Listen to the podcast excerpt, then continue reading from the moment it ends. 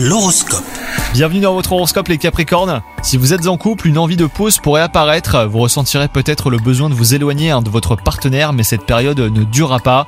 Quant à vous les célibataires, vous pourriez vivre des coups de foudre à répétition. Vous ne saurez plus où donner de la tête. Côté travail, vous aurez de la chance et de nouvelles opportunités se présenteront à vous, que ce soit un poste intéressant ou une augmentation. Vous devrez euh, les saisir à temps pour éviter qu'elles vous passent sous le nez. Vous aurez de l'ambition et vous serez capable de relever tous les défis nécessaires et bah, pour atteindre vos objectifs.